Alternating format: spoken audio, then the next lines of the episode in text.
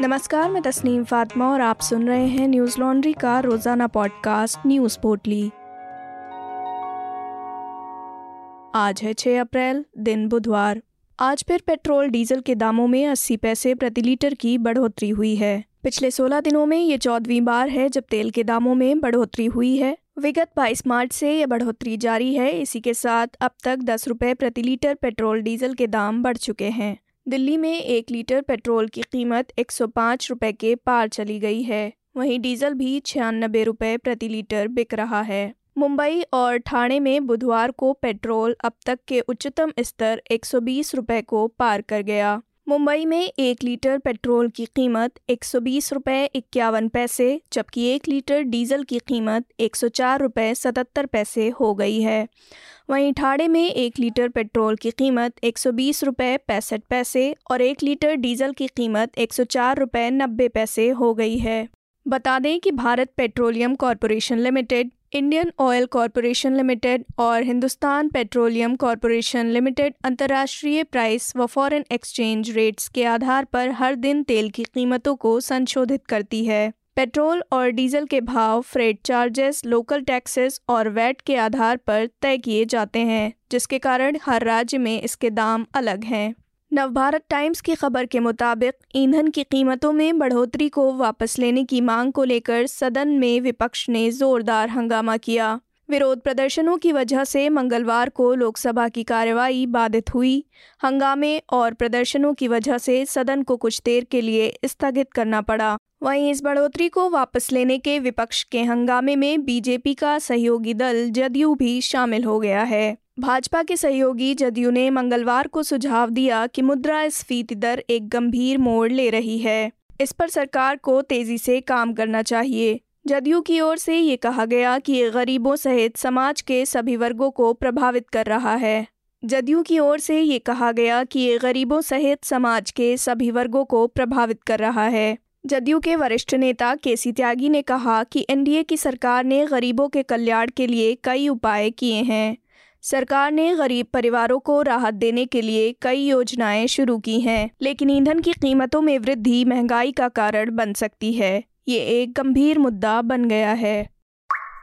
मानवाधिकार संस्था amnesty international India के अध्यक्ष रहे आकार पटेल को बेंगलुरु एयरपोर्ट पर अमेरिका के लिए उड़ान भरने से रोक दिया गया। बताया जा रहा है कि केंद्रीय जाँच ब्यूरो द्वारा उनके खिलाफ लुकआउट सर्कुलर जारी किए जाने के कारण उन्हें नहीं जाने दिया गया। पटेल ने ट्वीट किया कि इमिग्रेशन अधिकारियों ने उन्हें सूचित किया कि सीबीआई ने उनका नाम एग्जिट कंट्रोल की लिस्ट में डाला है। इस लिस्ट में शामिल होने वाला शख्स देश नहीं छोड़ सकता। उन्होंने ट्वीट में लिखा, बेंगलुरु एयरपोर्ट पर मुझे विदेश जाने से रोका गया।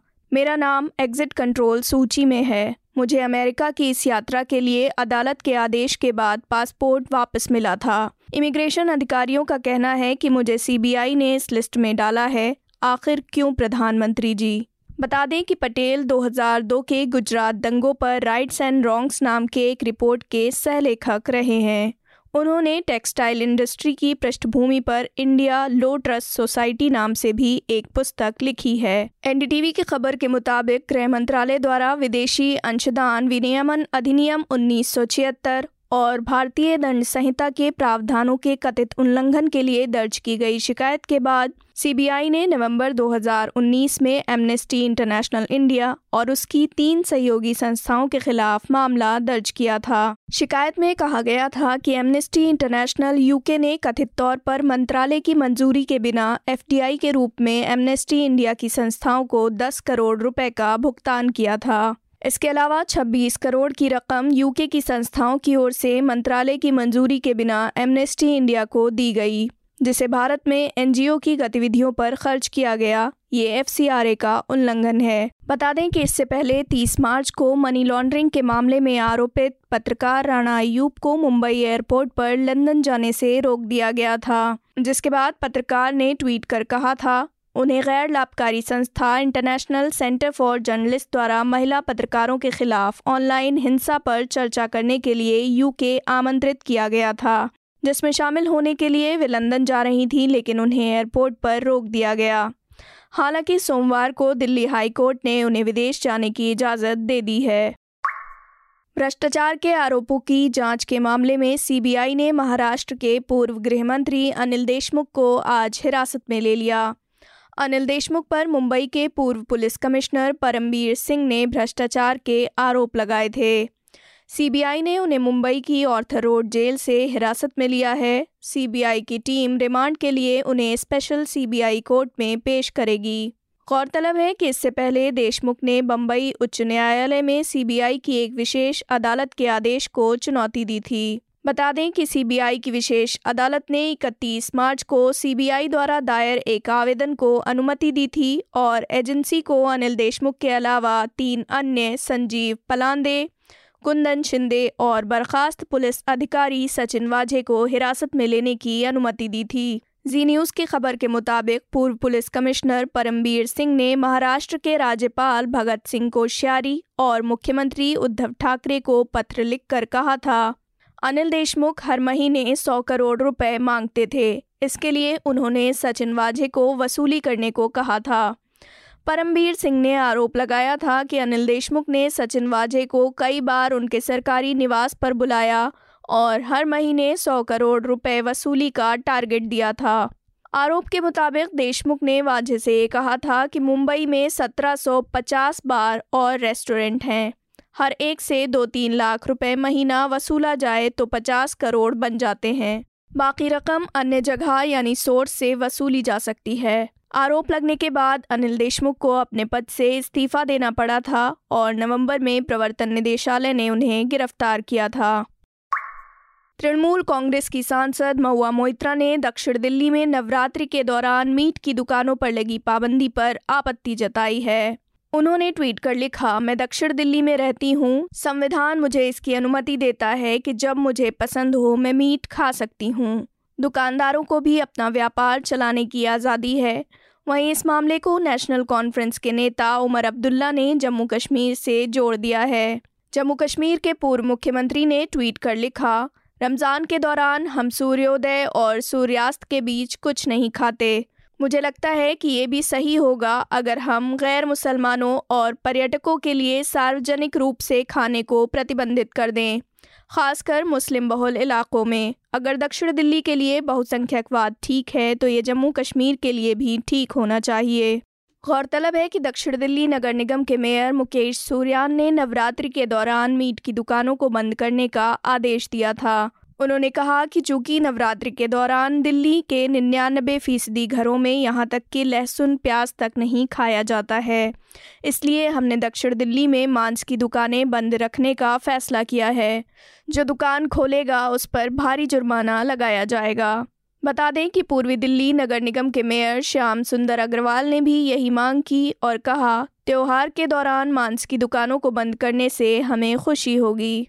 इस फरमान के बाद न्यूज़ लॉन्ड्री की टीम ने दक्षिण दिल्ली के आई मार्केट के अलावा चित्रंजन पार्क, कालकाजी इलाके का दौरा किया और मांस व्यापारियों व दुकानों पर काम करने वाले मजदूरों से बात की। मीट मार्केट में दुकान पर काम करने वाले मजदूर, दिहाड़ी मजदूर हैं जिन्हें प्रतिदिन काम के हिसाब से पैसे दिए जाते हैं। यानी जितने दिन दुकानें बंद रहेंगी, उतने दिन उनको पैसे नहीं मिलेंगे। आप पूरी रिपोर्ट हमारी website Hindi dot news laundry dot com पर पढ़ सकते हैं। रिपोर्ट का शीर्षक है, रोज़गार देने के बजाय रोज़गार छीन रहे हैं ये लोग, बिफरे मीट व्यवसायी। वहीं दूसरी ओर, नई दिल्ली नगर पालिका परिषद के लोक कल्याण विभाग ने अपना वो फैसला वापस ले लिया है, जिसके तहत रमज़ान के महीने में रोज़ा रखने वाले कर्मचारियों को शाम साढ़े चार बजे दफ्तर से छुट्टी देने की बात कही गई थी। नया सर्कुलर जारी करते हुए विभाग ने कहा कि विभाग पहले के आदेश को तत्काल प्रभाव से वापस लेता है। बीबीसी की खबर के मुताबिक, इससे पहले सोमवार को दिल्ली जल बोर्ड ने रमज़ान के मौके पर मुस्लिम कर्मचारियों को हर दिन दो घंटे की छुट्टी दिए जाने का फैसला वापस ले लिया था। चार अप्रैल को दिल्ली जल बोर्ड ने सर्कुलर जारी किया था, जिसमें कहा गया था कि रमज़ान पर दिल्ली जल बोर्ड के मुस्लिम कर्मचारी दो घंटे की शॉर्ट लीव ले सकते हैं। लेकिन 5 अप्रैल को एक नया सर्कुलर जारी कर दिल्ली जल बोर्ड ने फैसले को वापस ले लिया। श्रीलंका में हालात बिगड़ते जा रहे हैं, बढ़ती महँगाई के चलते देश की जनता सड़कों पर है। इस बीच श्रीलंका के राष्ट्रपति कोटबाया राजपक्षा ने मंगलवार को आधी रात में इमरजेंसी हटाने का ऐलान कर दिया। बता दें कि देश में बढ़ते संकट के बीच एक अप्रैल को ही आपातकाल लागू किया गया था, जिसके बाद हज़ारों श्रीलंकाई छात्रों ने राजधानी कोलंबो में भारी बारिश के बीच प्रधानमंत्री महिंद्रा राजपक्षे के घर तक मार्च निकाला था। देश भर में बढ़ते आर्थिक संकट के बीच लोगों के प्रदर्शन जारी हैं, साथ ही उनका चीन के खिलाफ भी गुस्सा बढ़ता जा रहा है। श्रीलंका में विदेशी मुद्रा की कमी के कारण ईंधन और रसोई गैस जैसे आवश्यक सामान की किल्लत हो गई है। देश में प्रतिदिन 12 घंटे तक बिजली की कटौती हो रही है। श्रीलंकाई मीडिया रिपोर्ट्स के मुताबिक दैनिक भास्कर ने लिखा कि प्रदर्शनकारियों का कहना है कि सरकार के पास पैसा नहीं है क्योंकि उसने सब कुछ चीन को बेच दिया है। चीन दूसरे देशों को उधार देकर उनका सब कुछ खरीद रहा है। वहीं गोटबाया राजपक्षा ने कहा कि देश में महँगाई चरम पर है और सार्वजनिक अशांति बढ़ गई है। आर्थिक संकट से निपटने के लिए सरकार का गठन होना बहुत ज़रूरी है। उधर श्रीलंका में उनके पूर्व सहयोगियों ने राजपक्षे से इस्तीफा देने की मांग की है। राष्ट्रपति कोटबाया राजपक्षे ने विपक्ष की मांग पर पद छोड़ने से इनकार कर दिया है। उन्होंने कहा कि वे संसद में 113 सदस्यों का बहुमत साबित करने वाले किसी भी दल को सत्ता सौंपने को तैयार हैं। इस बीच नवनियुक्त वित्त मंत्री अली साबरी ने दूसरे ही दिन इस्तीफा दे दिया। राष्ट्रपति को लिखे एक पत्र में साबरी ने कहा कि उन्होंने एक अस्थायी उपाय के तहत ये पद संभाला था। हालाँकि बहुत विचार विमर्श के बाद वर्तमान स्थिति को मद्देनजर रखते हुए मेरा विचार है कि महामहिम को उचित अंतरिम प्रबंध करने होंगे, जिससे इस अभूतपूर्व संकट से निपटने के लिए नए, सक्रिय व असाधारण उपाय करने की ज़रूरत है, जिनमें नए वित्त मंत्री को नियुक्त करना भी शामिल है। साबरी उन चार मंत्रियों में शामिल हैं जिन्हें राष्ट्रपति ने सोमवार को नियुक्त किया था। इससे एक दिन पहले उनके सभी मंत्रिमंडलीय सहयोगियों ने इस्तीफा दे दिया था। न्यूज़ लॉन्ड्री सौ प्रतिशत विज्ञापन मुक्त प्लेटफॉर्म है, जिसका मतलब है कि हम किसी भी सरकार या कॉरपोरेट से विज्ञापन नहीं लेते। हम आपके समर्थन से चलते हैं, हम ऐसे ही स्वतंत्र होकर काम कर सकें, इसके लिए न्यूज़ लॉन्ड्री को सपोर्ट करते रहिए। न्यूज़ लॉन्ड्री को सहयोग देने के लिए Hindi dot news laundry dot com पर जाएँ और सब्सक्राइब करें और गर्व से कहें, मेरे खर्च पर आज़ाद हैं खबरें। इसी के साथ आज की न्यूज़ पोर्टली में बस इतना ही। नमस्कार। न्यूज़ लॉन्ड्री के सभी पॉडकास्ट ट्विटर आई और दूसरे पॉडकास्ट प्लेटफॉर्म पे उपलब्ध हैं। खबरों को विज्ञापन के दबाव से आज़ाद रखें, न्यूज़ लॉन्ड्री को सब्सक्राइब करें।